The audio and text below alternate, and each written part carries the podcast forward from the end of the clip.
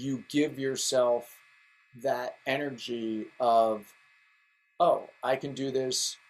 I need people. I need my friends. I need my community, but I don't need, I hate to say it, like in quotes, the business or the industry. I don't need to be approved by them. I'm creating my own thing. If you've got something, let it rip. I'm never going to do this again. Everybody grapples with this idea that you're really a fraud. Like, I'm alive. And that's when it clicked with me. I thought, these are not superheroes. These are just men that can do super things. Welcome back to Monday Morsels, the mini version of 10,000 NOs. I'm Matthew Del Negro, and the following clip is raw and unscripted.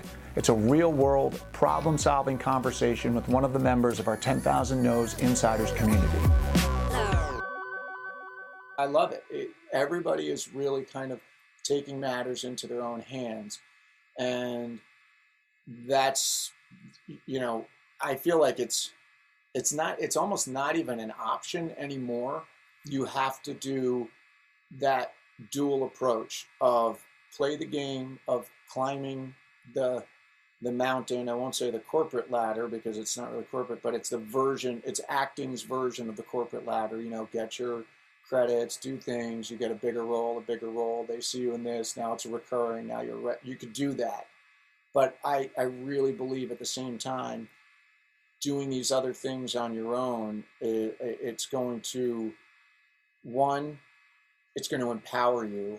It's going to just bring you what I was saying that Ayla has right now. She's got, I said that renaissance. You can see it because I could see it in everybody that I just mentioned. Bryce, same thing. It's like you give yourself that energy of, oh, I can do this. I need people. I need my friends. I need my community, but I don't need, I hate to say it, like in quotes, the business or the industry. I don't need to be approved by them. I'm creating my own thing. And you have something physical to show for it.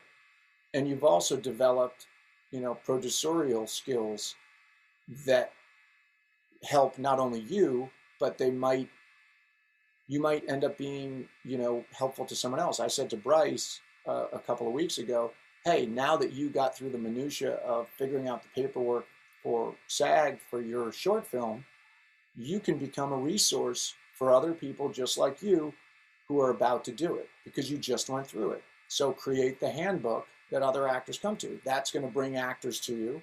When you become a hub, now you're going to have more opportunities to collaborate. And it just builds, everything builds upon that. All right, that is it. Now, obviously, you can just take what was said and apply it to your own life. But if you like what you heard so much that you want to find out how you can become a part of this community, just click the link for 10,000 NOs Insiders in the show notes or visit 10,000nos.com and check out more details there.